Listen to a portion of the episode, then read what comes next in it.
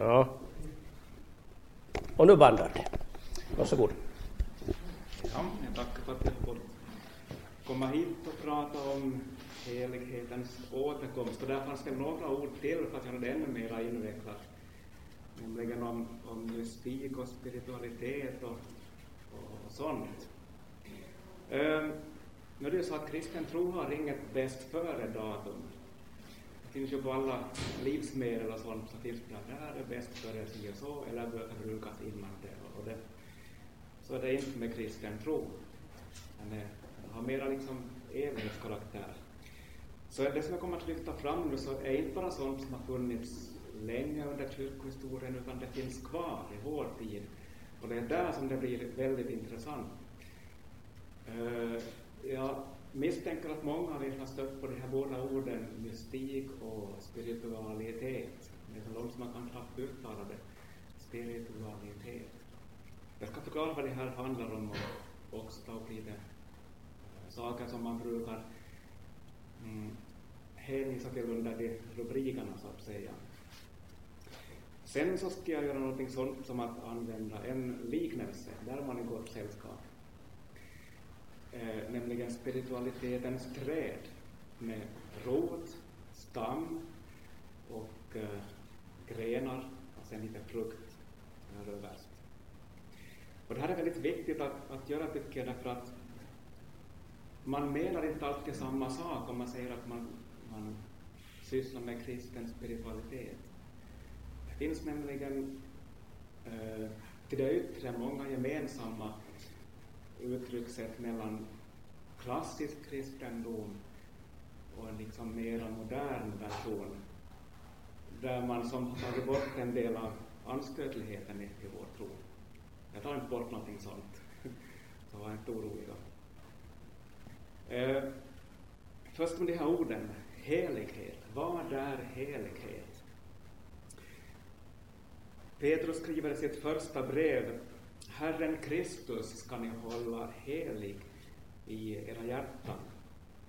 Var alltid beredda att svara var och en som begär att ni förklarar det hopp ni äger. Den här andra delen av versen så brukar ofta apologeter hänvisa till, var beredda att ge svar när någon frågar. Den här första halvan av versen så är viktig i vårt sammanhang. Håll Kristus helig i era hjärtan. Ehm, det här är vad helighetens återkomst handlar om.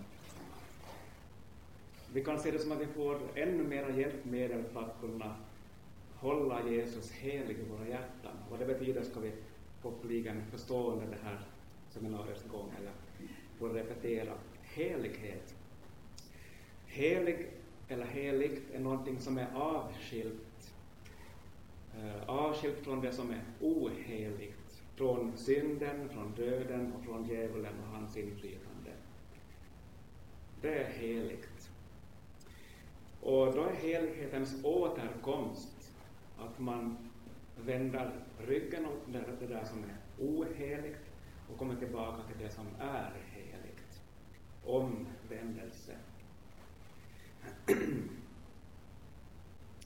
Mystik då? Ja, det är kanske ett av de mera mystiska orden. Eh, det används på 51 olika sätt. Jag ska nu förklara det kristna sättet. Det kommer från grekiskans mysterion, som betyder hemlighet. Det kommer från ett annat ord, ett verb som, som betyder blunda. Har ni hört det här om de här kristna kattungarna? Var en pojke som hade fått kattungar, men de var tyvärr hedningar. Han berättade det här för, för grannens, för grannfarbrorn, och en dag så kom hon och sa att nu, nu är det kristna. Och den här farbrorn undrade, vad, vad, vad är det här frågan om? Men så sa hon att, ja men de har ju fått sina ögon öppnade. Eh, för en kristen så är ett mysterium någonting som vi, som har blivit avslöjat för oss vi blundar inte längre, utan vi har fått öppna ögonen och se in i någonting som man normalt inte kan se. Till exempel, ingen kan se Gud och leva, står det i skriften. Men Gud blev människa för att visa sig för oss. Det är ett mysterium som är avslöjat. Kristen tro är inte en mänsklig religion utan en uppenbarelse från Gud. Han har gjort sig själv uppenbar. Apropå det här med, att, med, med mysterium, så skriver Paulus att som Kristi tjänare och som förvaltare av Guds hemligheter, mysterier, skall man förstå oss. Eh, ja, det kan ju verka konstigt för en kristen att, att inte alla människor tror på Gud, för det är så uppenbart för oss, tycker vi, vi som har vant oss vid det här att Gud finns och det är världens naturligaste sak. Men det beror just på att han har uppenbarat sig och vi har fått nåden att se det här.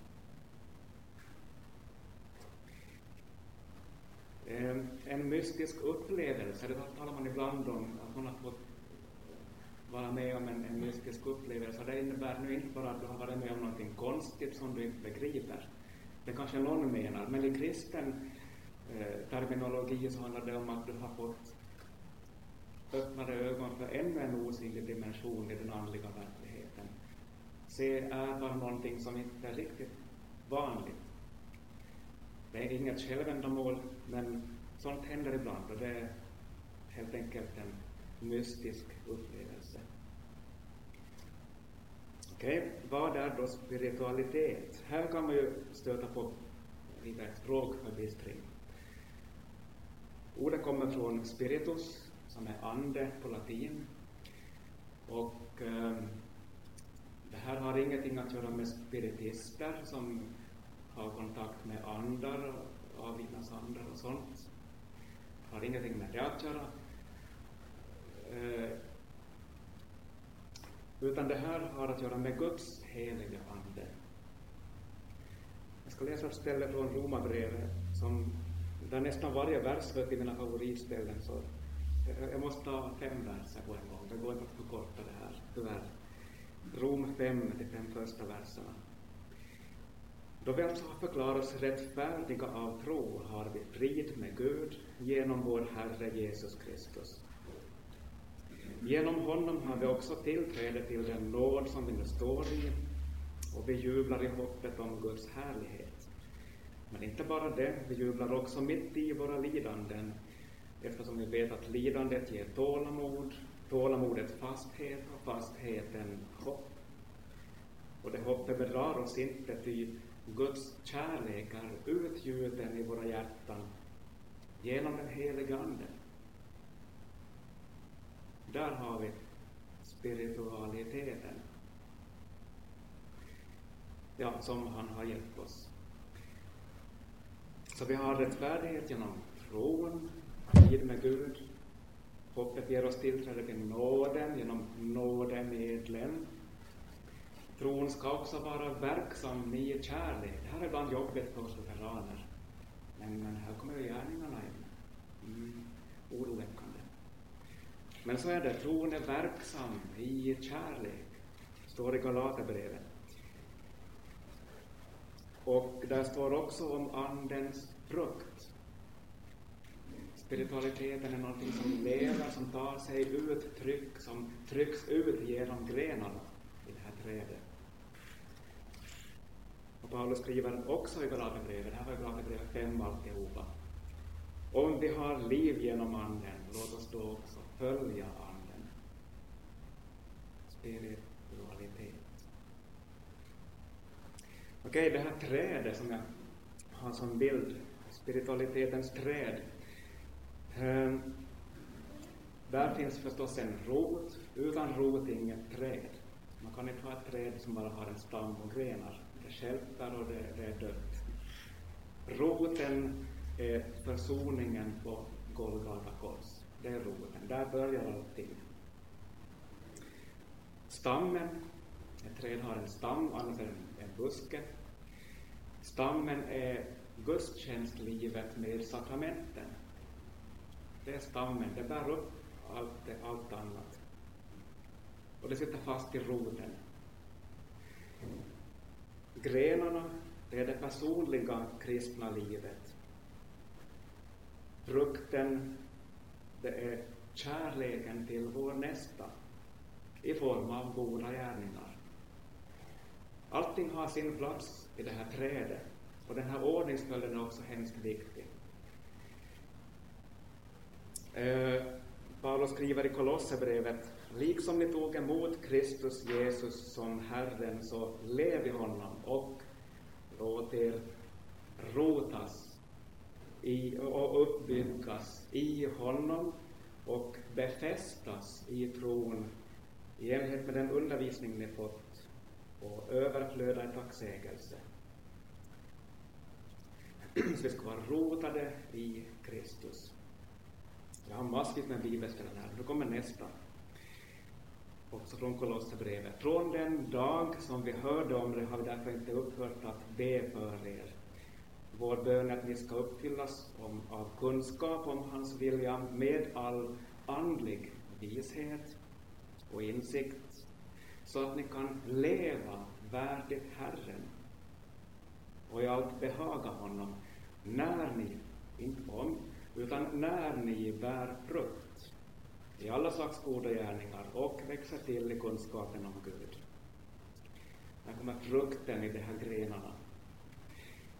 Hans härlighetsmakt skall då styrka er, och styrka, och ge er all kraft att vara uthålliga och tåliga i allt. Alltså det här handlar inte om att man måste må bra för att syssla med spiritualitet. Utan vi får kraft att vara tåliga i allt. Allt som händer i vårt liv.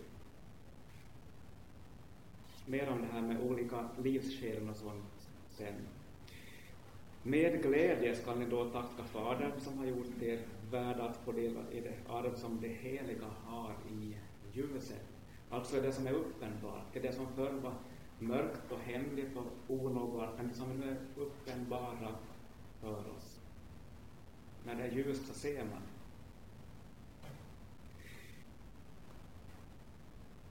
Och man skulle också här kunna ta fram det här med det dubbla kärleksbudet, att du ska älska Herren din Gud av hela ditt hjärta, och hela din själ, och hela din kraft, och hela ditt förstånd, och din nästa som dig själv. Det är också spiritualitet. Att låta den här kärleken som finns i hjärtat genom den helige Ande komma ut. Livet utgår från roten genom stammen till grenarna som bär frukt.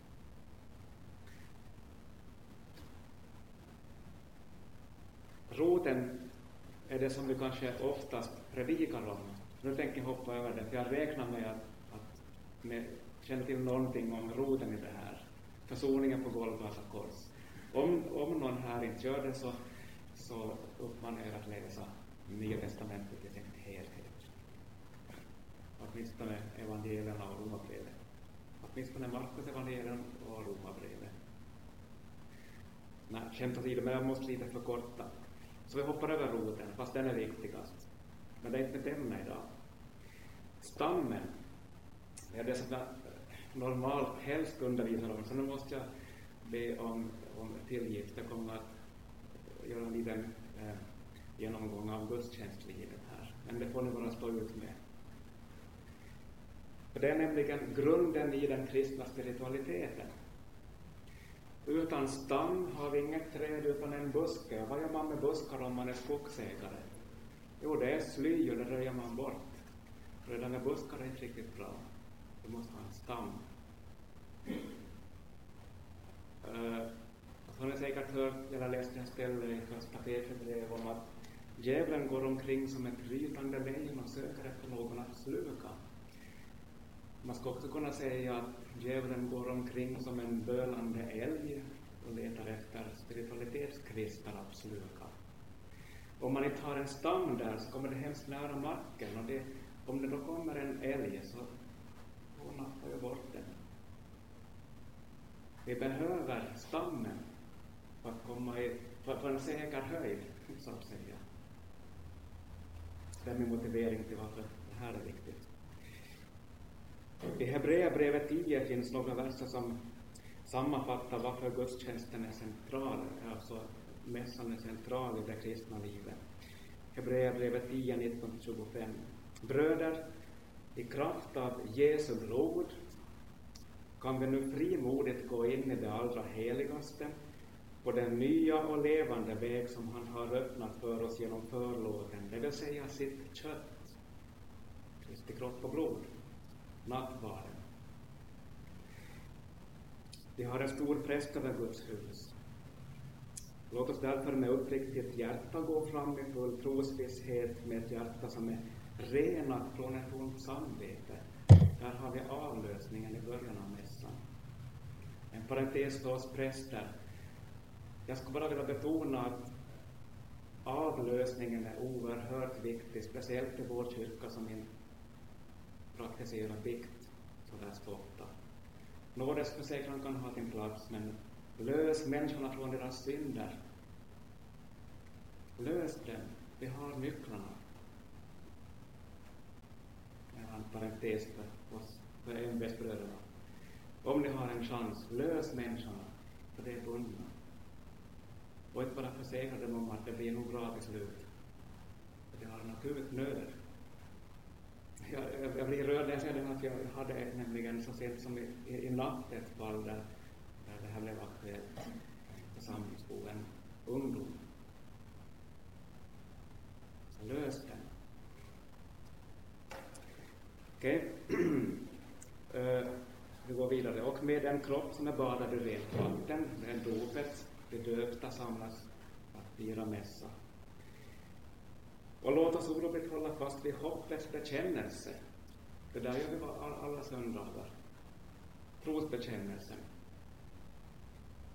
Vi bekänner vårt hopp. Till den som har gett oss löftet är trofast. Det är inte så att det hänger på vår trofasthet, utan han som har gett oss löftet är trofast. Um, låt oss ge akt på varandra. Här blir det lite mer sådär närgånget. Låt oss ge akt på varandra och uppmuntra varandra till kärlek och goda gärningar. Låt oss inte överge våra egna sammankomster, gudstjänstlivet, som en del har för vana, utan uppmuntra varandra. Detta så mycket mer som ni ser att dagen närmar sig, räkenskapens dag alltså. Det är inte söndagen han menar här, utan det är räkenskapens dag. Vi har ett ansvar. Okej, okay, det här var skrivet i Hebreerbrevet. Det är intressant att märka att redan då så kom den här, vad ska jag säga, prioriteringsproblematiken in i kyrkan. Okej, okay, nu är det helgdag, vad ska jag göra? Ja, jag, jag orkar inte gå på den här gudstjänsten i alla fall. I den här första kristna tiden så var gudstjänsterna väldigt tidiga därför att söndag var inte mer idag, det får på jobbet. efteråt. Då kanske man hade lite mer orsak än, än det som, vi har just gudstjänst klockan 14 på berget, så det får man nästan ta sig upp till tycker jag. Så, så lång sovmorgon kan man inte ha. Men skämt åsido, men det var allvar. Och då redan så kom det här med att man tog ganska lätt på det in i bilden. Ett par hundra år senare, medan det ännu var förföljelsetider i romarriket, så skrev, skrevs en, en skrift som kallas för Didaskalia Apostolorum, apostlarnas undervisning, ungefär år 225 till 250 där någon gång. Och här får vi en, en fin eh, sammanfattning av varför den här stammen är så väldigt viktig. Gudstjänsten är viktig för gemenskapen, det där är ganska självklart. Också för den enskilda och för evangelisationen. Ett annat hjärteämne som jag har. Jag ska ta några citat härifrån. Det här är tror jag skrivet till biskopar och präster. När du undervisar ska du förelägga folket och inskärpa att de skall hålla fast vid gudstjänsterna i kyrkan och inte låta sig förhindras att närvara, utan ständigt församlas så att de inte minskar antalet medlemmar i kyrkan och berövar Kristi kroppen kroppsdel. Det här är ganska starka ord. Alltså om jag är borta från gudstjänsten så är det inte bara så att jag får en, en, en, en eh, trevlig hemmastund eller någonting sånt, utan jag, jag berövar gemenskapen min närvaro. Å andra sidan, om vi ser det positivt, om jag går dit så berikar jag gemenskapen med min närvaro. Jag bygger upp Kristi kropp. Man ska inte, ta nästa stycke, man ska inte bara tänka på andra utan också på sig själv. Det där är intressant. Man ska också tänka på sig själv. Vi har ju hört vad Herren säger, den som inte samlar med mig, han skingrar. Eftersom ni är delar i Kristi kropp ska ni inte skilja er från kyrkan genom att inte samlas. Oj. Man ska alltså inte exkommunicera sig själv. Kristus är nämligen ert huvud, så som han har sagt och lovat då han säger att ni har del i mig. Förakta alltså inte er själva och beröva inte vår frälsare hans kroppsdelar. Inte heller ska ni ägna er mer åt världsliga sysslor än Guds ord, utan på Herrens dag, söndagen, ska ni lämna allt och ivrigt skynda till er kyrka, ty hon är er ära. Alltså det drabbar en själv om man är borta. Jag hade en, en period i mitt liv när jag, eh, efter att jag blev prästvigd och allt, när jag började försumma söndagsgudstjänsterna. Och jag lovar att det drabbar mitt andliga liv negativt. Vem there, done that. Gör inte så. Det är onödigt. Men så nästa om evangelisationen. Vilken ursäkt har ni annars inför Gud gentemot dem som inte alls samlas på Herrens dag för att lyssna på det levande ordet och nära sig med den gudomliga föda som varar för evigt? Ni eftersträvar de ting som varar en kort stund, en dag eller en timme, medan ni försummar de ting som varar för evigt. Ni är noga med att tvätta er och fylla bögen med mat och dryck och annan näring, men det som gäller evigheten bryr ni er inte om, utan försummar er själva och föraktar kyrkan, så att ni inte hör och tar emot Guds ord. Och så kommer det här, det viktiga. Hur försvarar ni er mot dem som går vilse? Så kommer en lång text vi hoppar över som berättar om hedningar som troget går till sina tempel och till sina avgudar. Och så säger den här författaren att de håller minsann fast vid sitt. Men vad gör vi kristna? Vi stannar hemma, eller så går vi på vårt jobb om man lever på romartiden. Alltså hedningarna, vi, vi är föredöme på oss. Men om vi, om vi håller fast vid våra gudstjänster så är det också för dem ett vittnesbörd. Om någon står ut med evighetslånga, ointressanta gudstjänster så måste det vara för att det är någonting viktigt. Om, om någon tycker att det är evighetslånga och ointressanta, nu säger jag inte att vi tycker det. Jag, jag tycker inte i alla fall, kan jag försäkra er. Men om någon tycker det, varför står, varför står de där kristna ut med att samlas varje helg? Kom ner och se, kan vi säga då. Det blir evangelisatoriskt vi upprätthåller ett vittnesbörd. Vi upprätthåller Guds närvaro på en ort. Jag ska inte fråga med sånt här mera, men jag vill bara veta det här är stammen. Utan det här så är allt annat ganska eh, mindre viktigt. Det är ändå viktigt, men stammen kommer först. Roten och stammen. Nåja, grenarna. Eh, jag kan inte, tror jag, ta upp precis allt som, som idag går under namnet spiritualitet. Man skulle kunna ha, ha en ganska lång kurs om, om sånt, men några exempel ska jag ge. Men allra först ska jag, ja, och de exempel som jag ger är, är, är sådana som har funnits länge i kyrkans historia. Det är, jag tar inte upp sånt som är nytt. Om ni känner till sånt är det bara bra, men det här är sånt som har funnits i årtusenden. Men först lite om vad, vad de här grenarna är för någonting. Apropå det här med att se Herren så, så står det i Hebreerbrevet att, att utan helgelse kan man inte se Herren. Alltså att man avlägsnar sig från Jesus som är världens ljus som lyser upp tillvaron. Då börjar man famla i mörker och man går vilse. Så det här är till för att stödja oss i, i helgelsen, i det som Anden gör i våra liv. Och helgelse handlar inte om att jag försöker bli en god människa. Det är inte så att jag lyfter mig själv i, i kragen. Det kan vi försöka hur länge som helst, men till slut går kragen kanske sönder eller jag tröttnar. Men det handlar inte om sånt. Utan om att det finns saker som Anden vill göra i oss, verka i oss. Jesus är också vår helighet. Paulus säger att vi ska arbeta på vår frälsning. Förstås inte att vi ska arbeta för att bli frälsta, utan arbeta på den frälsning som vi har i Jesus Kristus. Men ändå arbeta. Kristen tro är en relation, och en relation måste vårdas för att må väl. Övning ger färdighet.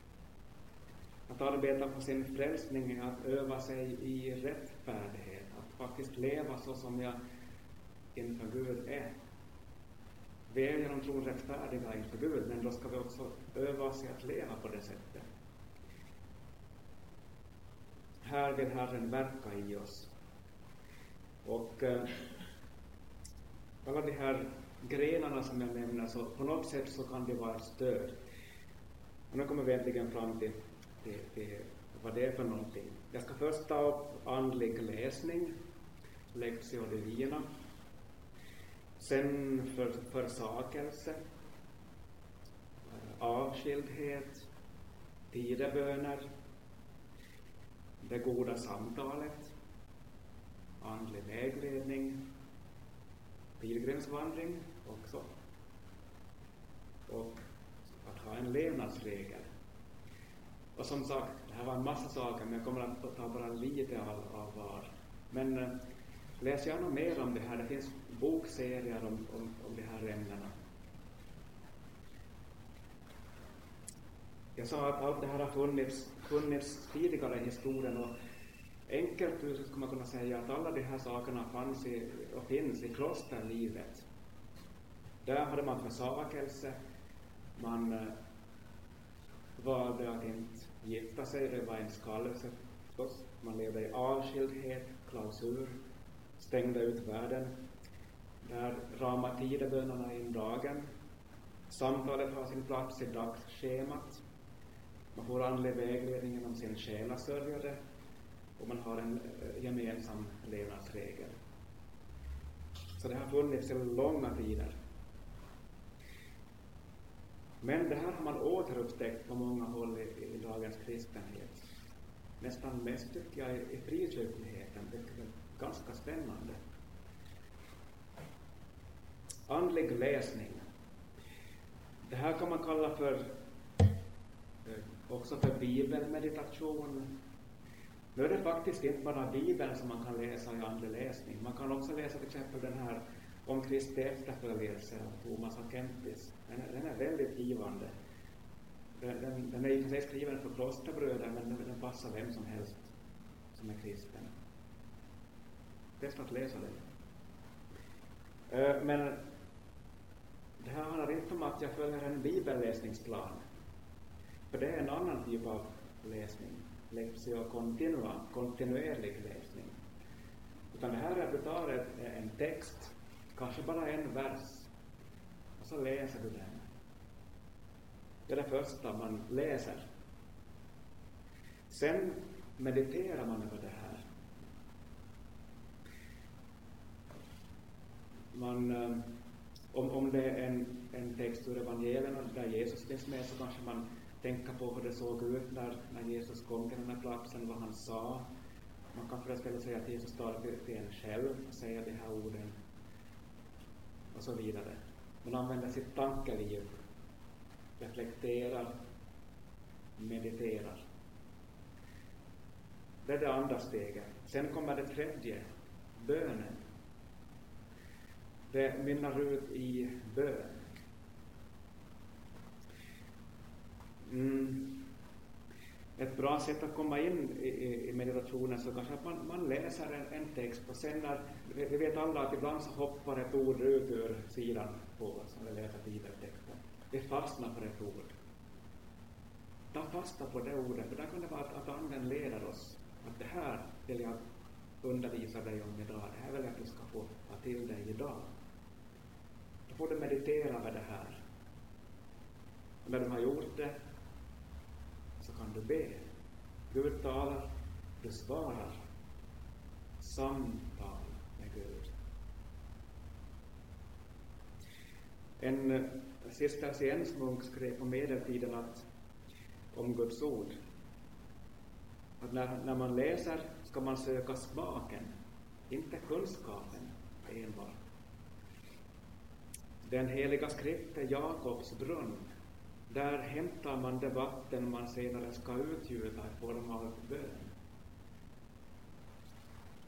Det här ordet som hoppar ut ur texten så får du meditera över och sen ge det tillbaka till Herren.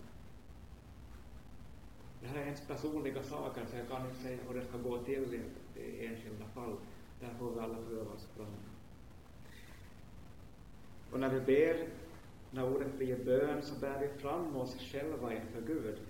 Och hans ord helgar oss, avskiljer oss ännu mera och förnyar oss, skriver Paulus.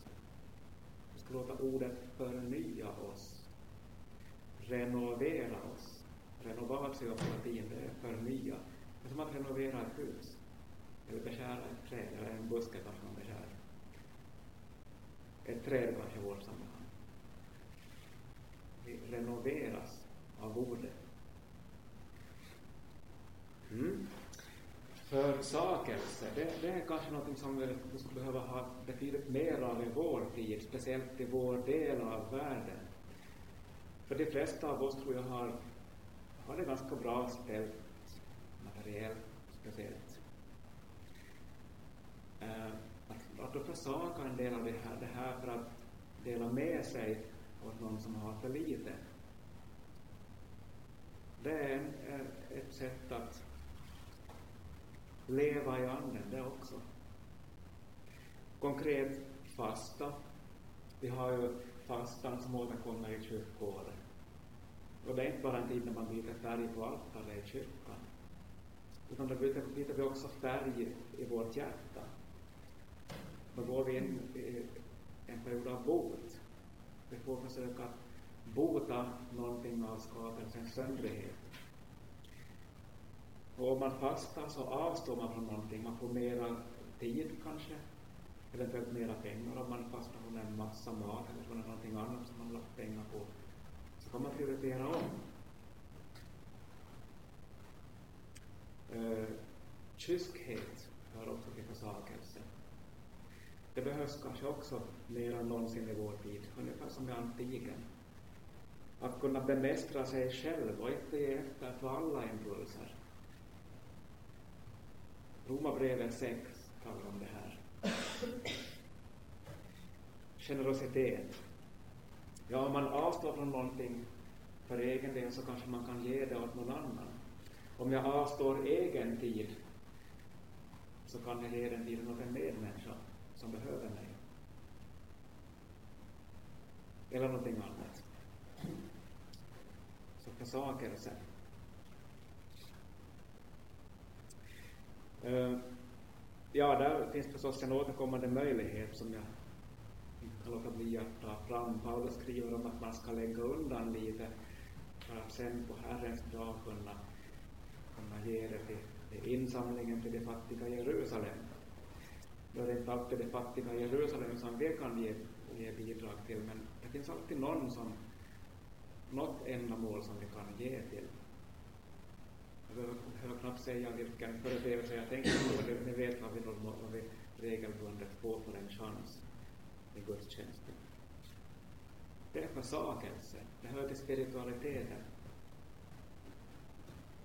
Märker ni en sak här? Det här har väldigt lite att göra med, med med, med jag, mig och mitt.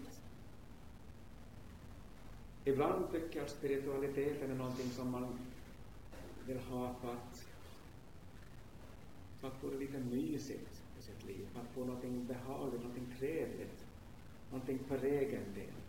Men kristen spiritualitet är väldigt långt tvärtom. Ett litet offer. Lovsångens offer.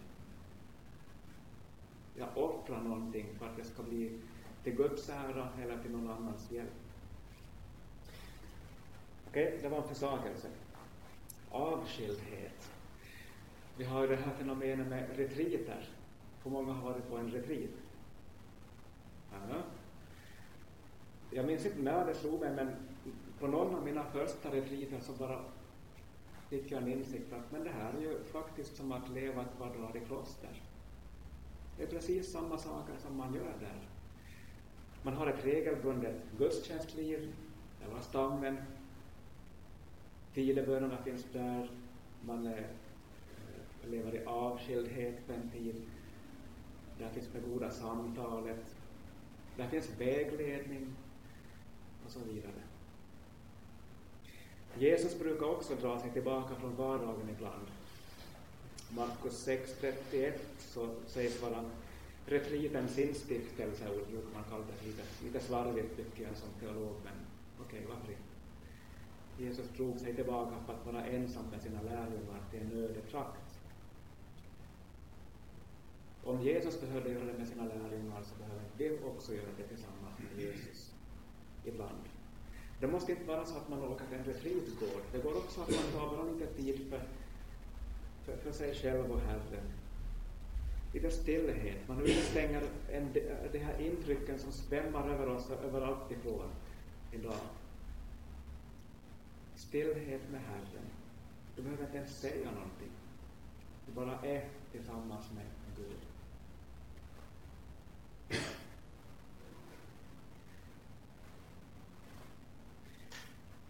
Det finns en bok som, som eh, en broder Lorenz skrev någon gång på medeltiden, 1400-talet kanske, som heter att äh, någonting i stil med att leva i Guds närvaro.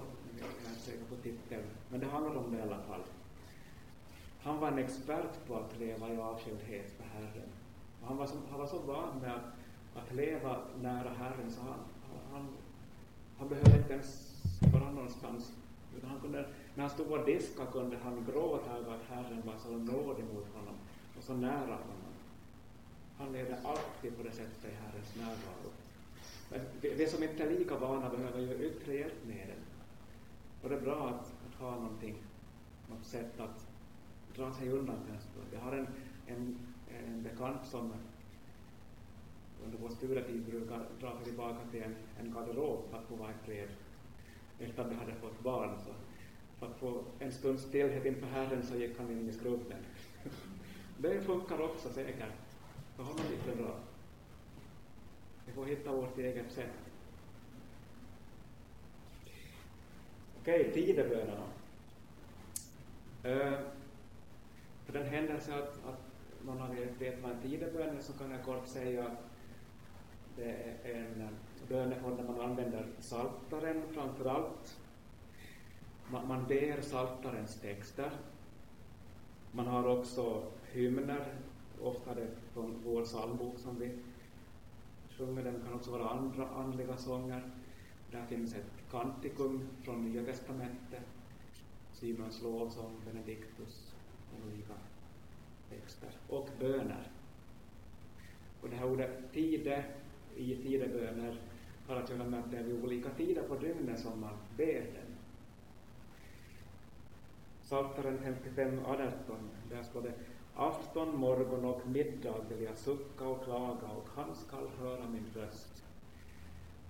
Eh, de judiska tidebönerna så var ofta just de här tre, morgon, middag, kväll. Och det är intressant att de första kristna så fortsatte att be de här bönerna. Så där finns en väldigt gammal tradition i det här. Det fanns också andra, andra tider, till exempel, jag ska bara ta ett par texter från Apostlagärningarna. Petrus och Johannes var på väg upp till templet vid tiden för bönen man ber vid nionde timmen. Nionde timmen, då räknar man från klockan sex på morgonen och nio timmar framåt. Alltså klockan 15. Just den tiden så, så dog ju också Jesus på korset. Så de texter som man då använder så har också att göra med just Jesu död på korset. Apostlagärningarna 10, vers 9. Nästa dag medan de ännu var på väg och närmade sig staden gick Petrus upp vid sjätte timmen upp på taket för att be. Klockan tolv. Eh, det finns sju olika tideböner som man hittar i traditionen.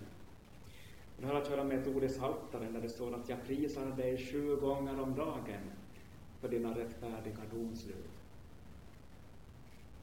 Jag ska inte nämna dem, om ni får ni sen fråga mer om tidebönerna. Men genom att, att be dem så, så helgar vi själva tiden åt, åt Gud. Och vi, vi gör vår lilla del i att följa Paulus uppmaning, be ständigt. Jag tror att ganska många av, av oss sentida kristna som har läst den här versen så har, har tänkt att ja, det går inte. Och så ger man bara upp utan att ens tänka mera på det. Det är ständigt. Nej, det klarar jag nog inte av. I den östliga kyrkan har man, har man försökt att faktiskt göra det här, har jag förstått. Man, man har en slags man har en tradition där man ber den här Jesusbönen. Herre Jesus Kristus, Guds son, förbarma dig över mig syndare tills det blir en, en naturlig del av ens, ens, ens liv och man liksom andas den bönen. Okej, det är ett sätt, men det finns också ett annat sätt som, som kanske är lite mindre krävande mer för oss vanliga kristna. Och det är det att, att se vad, vad, vad, i vilket sammanhang skriver Paulus den här uppmaningen? Jo, till en församling, till kristenheten. Så det är inte, vi ska inte ta på oss de här individualistiska glasögonen när vi läser den här texten och tänka att du behöver be ständigt. Utan Kristi kropp, be ständigt. Det är evangelium. Och när jag ber tidebönerna så bidrar jag till det här. Det bes ständigt. För vi vet ju att jorden snurrar tiden går.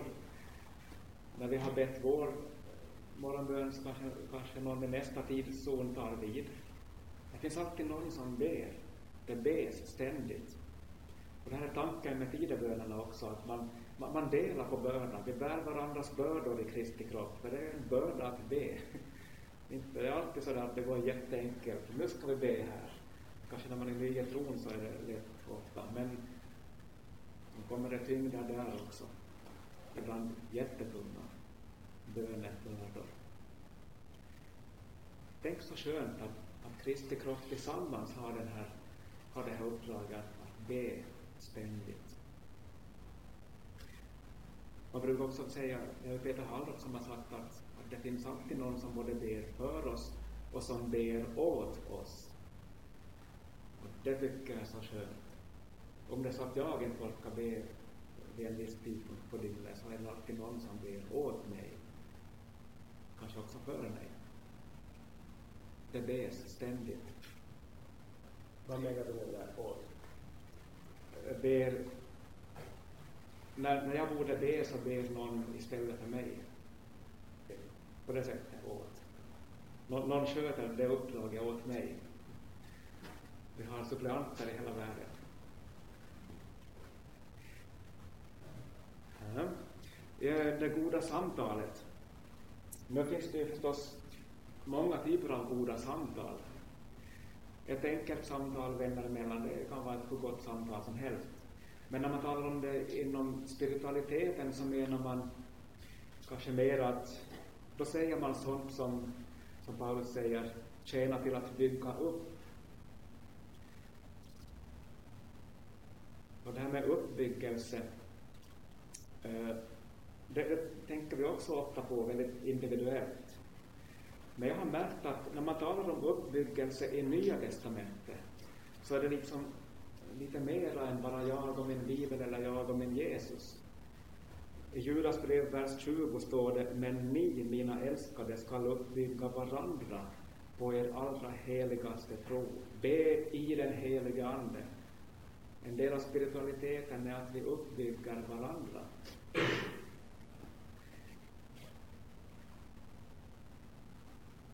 Det här kan också vara förstås samtal med vänner som jag sa, men det kan vara att du pratar med en själasörjare. Här finns säkert möjligheter till sånt, har jag förstått. att kan prata med någon som är utsedd och på det sättet beredd att ta emot oss. Vi kan vara med i cellgrupper eller bönegrupper där vi har en gemensam överenskommelse att det som sägs här stannar här. Där kan vi ha ett gott samtal. Eller det kan komma spontant på ett café om man träffar en bekant så kan det bli ett gott samtal som anden är med och leder och vi bygger upp varandra. Vägledning. Guds ord är till för att undervisa, tillrättavisa och vägleda, skriver Paulus till Timoteus.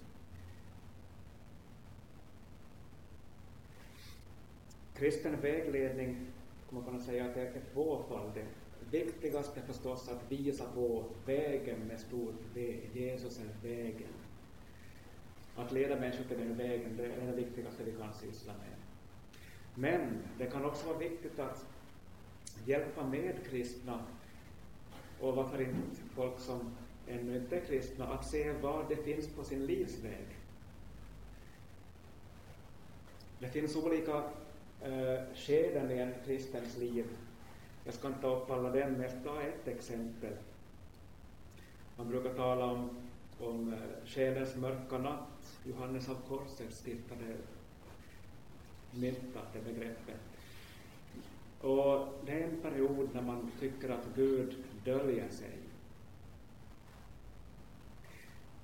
När man är ny i tron så har Gud just visat sig och allt är jätteroligt eller väldigt positivt i alla fall. Man, man liksom känner trösten. Det stöter man ofta på, det uttrycket i den här klassiska litteraturen. Man känner trösten. Gud tröstar oss i vårt elände under jordevandringen. Men Gud kan också ta bort den här trösten för en tid. Moder Teresa är ett bra exempel på någon som har levt i själens mörka natt Största delen av sin gärning uträttar hon i ett mörker. Hon kände inte trösten från Herren. Men hon var trofast, för hon visste att hon hade en kallelse. Och Herren var med henne, fast han inte visade sig. Sen först mot slutet så fick hon igen uppleva trösten. Oj, du har varit med i alla fall hela vägen, tack och lov. Men ibland är det inte så dramatiskt. Det kan bara vara att det blir torka i vårt andliga liv. I alla fall vi som är vana vid upplevelser i alla möjliga sammanhang. Vi, vi vill också helst gärna ha upplevelser som är, har en liksom kristen färg. Jag kan tänka mig att, att, vi ser fram emot till exempel festkvällen ikväll som något som ger oss en stor upplevelse. Visst, sånt är viktigt och bra och också uppbyggligt.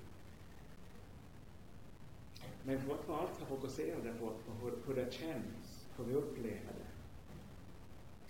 För att ibland, det står i Sefania bok att Herren, eh, jag måste nästan kolla det här, jag kommer inte ihåg det utan till nu. Sefania 3.17.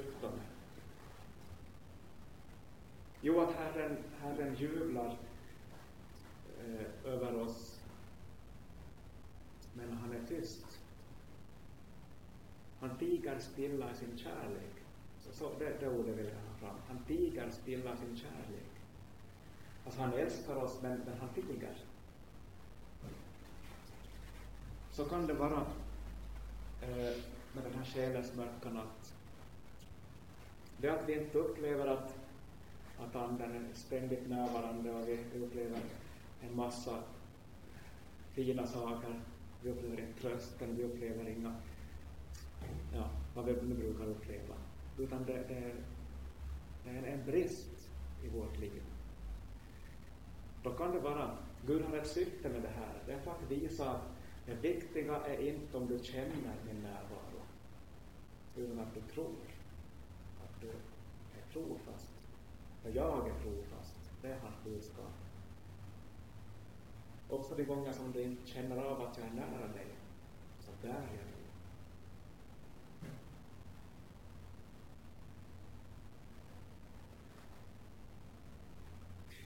Och vägledningen, när man samtalar med en själasörjande hjärna, så någon som är erfaren kan se vilket skede du är i, i ditt kristna liv. Är du i det här första berusande, jag har just kommit i tro-skedet, så går det bara av sig själv. Du får undervisning och du tar in allt som ett hungrigt barn. Allt går ner. Så då är det bra att man får bra mat. Men det, det går av sig själv, det går bra. Sen kommer det andra skedet. Och här behöver jag få hjälp med att, att urskilja var befinner jag mig. Det är andlig vägledning. Och det, det, är bra att veta vad det handlar om, för det finns sådana som använder ordet andlig vägledning som har helt andra inriktningar. Och, och om ni stöter på någon som använder ordet guide, att de har guider till sin hjälp, undvik det. Det kan vara att vi i så fall har någon andemakt som du lyssnar in och som säger vad vi ska mata den här personen med och, och sånt. Andliga guider. Nej, det här är andlig vägledning som den helige Ande står bakom. Pröva allting. Det är hemskt viktigt i vårt liv. Mm. Hur kan vi veta skillnad på en guide och en vägledare? Eh, ibland räcker det med bara ordet, tror jag.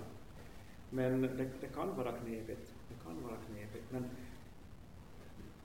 se, se på vilket förhållande den här människan har till, till Jesus. Är ett exempel på, på en människa som har levt ett, ett andligt liv, ett sunt liv, eller en, han har varit en andlig lärare bara. Men han är inte frälsaren, han är inte Gud. Då är det ju som, uppenbart. Man kan nog hitta det där förr eller senare. Jag har stött på någon som kallar sig för själens krigare på Facebook. Och jag tyckte det där är lite, lite intressant, så jag kollade vad det var för en typ. Och han uppmuntrade till, till bön, bland annat. Men sen insåg jag att han tror inte på Gud. Alltså en personlig Gud, utan det var något helt annan typ av andlighet. Men han skulle kunna använda kanske det här ordet guide, misstänker jag, bara som ett exempel. Han gjorde inte det, för han var en krigare, han var en själens krigare. Alltså man kan använda ord på olika sätt, så fast man pratar om bön så innebär det inte att man ber i Jesu namn till vår himmelska Fader, utan det finns, som vi vet, andra. Men det var en bra fråga, jag vet inte om jag lyckas besvara den riktigt. Vi kan ta kanske mera tid för att borra djupare.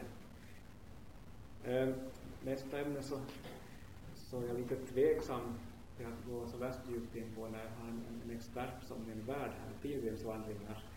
Men några ska jag ändå säga om det. Som en fullständig amatör.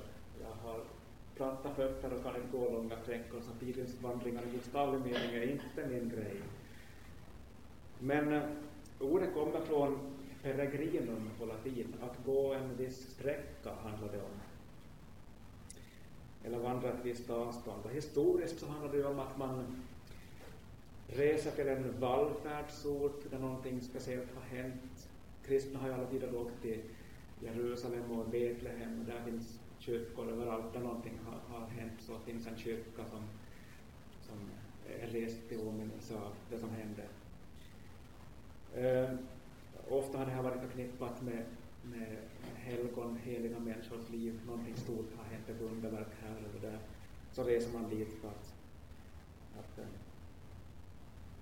få del av, av någon välsignelse. En av de första vi känner till så är en, faktiskt en, en, en kvinna, Egeria hette hon, på 400-talet. Hon var den första riktigt kända kristna pilgrimen. Hon reste till Jerusalem för att uppleva påskgudstjänsterna där. Hon beskriver det här i, i brevform sen. Det är en ganska spännande läsning. Eh, det finns också andra sätt att Vallfärd, Jag tror nästan man kan säga att för oss väckelsekristna i Österbotten och Svenskfinland överlag så kanske kyrkhelgen är som en, en slags vallfärd. Vi kommer samman inför Herrens ansikte och vi blir välsignade. Vi vandrar eller åker ett visst avstånd med en speciell destination för att få en, en, en nåd, en nådegåva. Jag tycker att, att Luther har en intressant förmaning när det gäller vallfärd. Jag ska inte säga allt vad han säger om sådana saker, men en, speciellt en grej har jag fastnat för i Schmalkaldiska artiklarna. Om man ger sig ut på en vallfärd så eller, det, det, det får i alla fall inte leda till att man försummar sin församling eller sin familj. Och det där är ganska intressant och väldigt tillämpbart i vår tid. Eh, jag vet inte om ni har stött på ett sådant begrepp som konferenskristna. Det brukar man ibland använda lite nedlåtande om människor som bara lever på kristna konferenser. Alltså, att basen i ens kristna liv är att man kommer till stora möten. Men att man inte har en församlingsgemenskap. Det där är som att man håller på att vallfärda konstant. Men, men man har inget hem att återvända till. Ibland är det ju så, så att, att människor inte har ett andligt hem. Det finns inte en, en, en kristen gemenskap som vi kan gå till på Herrens dag där vi bor. Men för många, i alla fall i vårt land, så är det fullt möjligt att ha ett andligt hem. Det är inte perfekt, men tillräckligt bra. Det är vår bas. Och eh, jag tror inte heller att det är, bra att man åker omkring allt för mycket om man har familj, om man inte kan ta den med sig då.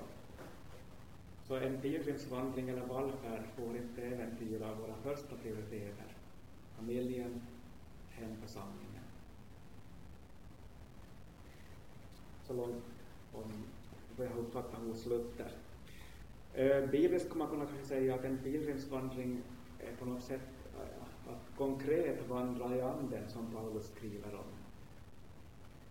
Det ger tid till reflektion om man vandrar en, en längre tid.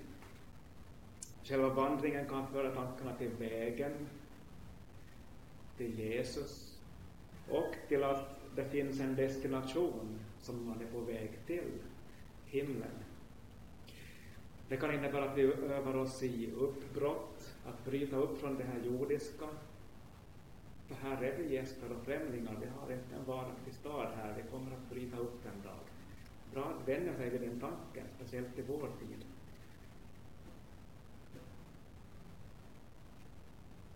Ja, det är om pilgrimsvandringar. Så till sist om att ha en levnadsregel. Franciscus av Assisi har sagt att börja med att göra det nödvändiga, gör så det som är möjligt och du kommer snart att göra det omöjliga. Eh, varför ska man måste ha en levnadsregel? Det där är inte speciellt som, det där är ju inte direkt evangelium väl?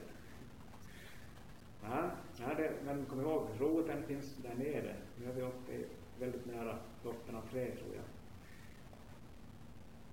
Eh, vi människor får lätt vanor. En del av dem är inte de allra bästa. Uh, om man sitter fem timmar framför TVn varje dag och det mesta sover man av den tiden, så kanske det inte är den bästa vanan som finns. Om man istället blir van vid att man läser Bibeln tio minuter varje dag, så är det en väldigt god vana. Om man vänjer sig vid att man ber på morgonen det första man gör och på kvällen det sista man gör, Det är en god vana. Och det där kan man göra, eh, om man, om man vill skaffa sig goda vanor, så kan man göra det till en liten regel. Okej, okay, en minut om dagen ska jag be. Det borde man kunna klara. Det är sådär väldigt mycket. Men sätter man en timme som krav så då tror jag man har ribban högt. Men en, en låg ribba som du lätt kommer över. Men regelbundet. Där har vi det. Bind dig själv till en regel. Då blir det regelbundet. Och en god vana. Uh, Ove Wikström har skrivit en massa om spiritualitet. Han sa en gång på ett seminarium en, en sats som har för alltid satt sig in i min hjärna. Bevara regeln så ska regeln bevara dig. Att om du har goda andliga vanor, daglig bibelläsning, daglig bön, så det, det, det bevarar ditt andliga liv på ett otroligt sätt. Och det här är inte lagförkunnelsen då, så det innebär det här inte att om jag inte kan göra det här så då, då, är, då är det bara förtappelse man väntar. Men det här är mera praktiskt, på ett helt praktiskt plan, för att hjälpa oss. Så ta det som vad det är. Ett sätt att få konkret andlig hjälp. Eh, för äkta makar så kan det också vara bra att, att ha en, en, en stunds gemensam bön. Det här valde min fru mig att, att säga, för det vill jag gärna lyfta fram en hälsning från henne också. Ha en gemensam bönestund. Det är väldigt bra. Då, då kan man också reflektera över sånt som har hänt under dagen och gå igenom saker. Det, det är garanterat nyttigt, för också för relationen. Det kan också bli en, en god andlig regel. Och där kommer vi stödja varandra. Det är alltid bra att ha någon som, som stöder en. Om man själv inte kommer på det så kommer kanske den andra ihåg det. Ja, men nu ska vi be.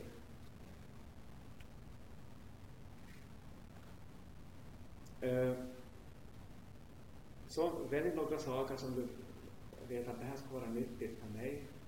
Och så gör du, gör du som ett litet schema. Be på morgonen eller be på kvällen och läs en vers i Bibeln. Det tror jag nog kanske att de flesta klarar av. Dagens lösen är bra. Korta, en vers här, en vers där och sen en bön eller en text. Bara som är bekvämt. Här får anden, en, anden leda oss högst konkret. Och, Okej, till avslutning så vi är lemmar i en kropp. Det här skriver Paulus väldigt mycket om i Romarbrevet 12. Så det här med spiritualitet är inte en privat, eller enbart en privat angelägenhet, utan också en kollektiv, en gemensam gemenskapsgrej. Därför att om, om vi är i god kondition kan vi lättare bära andras bördor och varandras bördor. Om jag har styrketränat på egen hand så orkar jag bära lite tunga kassar om någon har behov av det om jag är van att be så orkar jag också kanske lättare be för någon som behöver det. Så det här är inte bara för mig själv, utan det är för oss. Och eh, när vi är rotade i Jesus så kan det här trädet också växa. Och det leder till att vi kan hålla Jesus helig i våra hjärtan.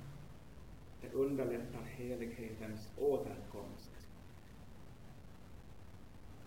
underlättar omvändelse. Ibland är det här omvändelse, att leva i vårt dop, att leva i daglig omvändelse och bättring.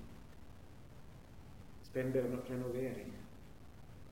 Det är ett evigt byggnadsprojekt. Och vi har världens bästa byggmästare som bygger sin kyrka. Jag ska till allra sist läsa ett bibelställe från Efesierbrevet kapitel 3 jag ber att han i sin härlighets rikedom skall ge kraft och styrka åt er inre människa genom sin ande och att Kristus genom tron skall bo i era hjärtan och ni ska bli rotade och grundade i kärleken.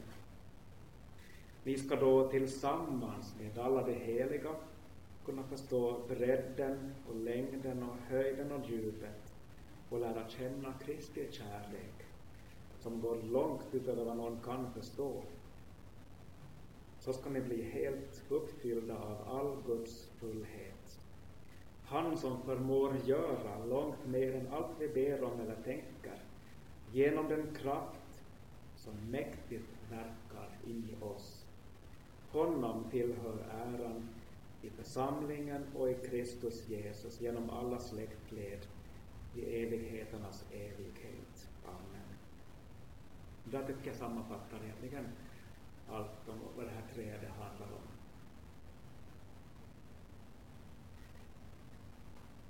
Så, det var ungefär vad jag Bra. Tackar Håkan. Nu tar vi och stänger av bandspelaren.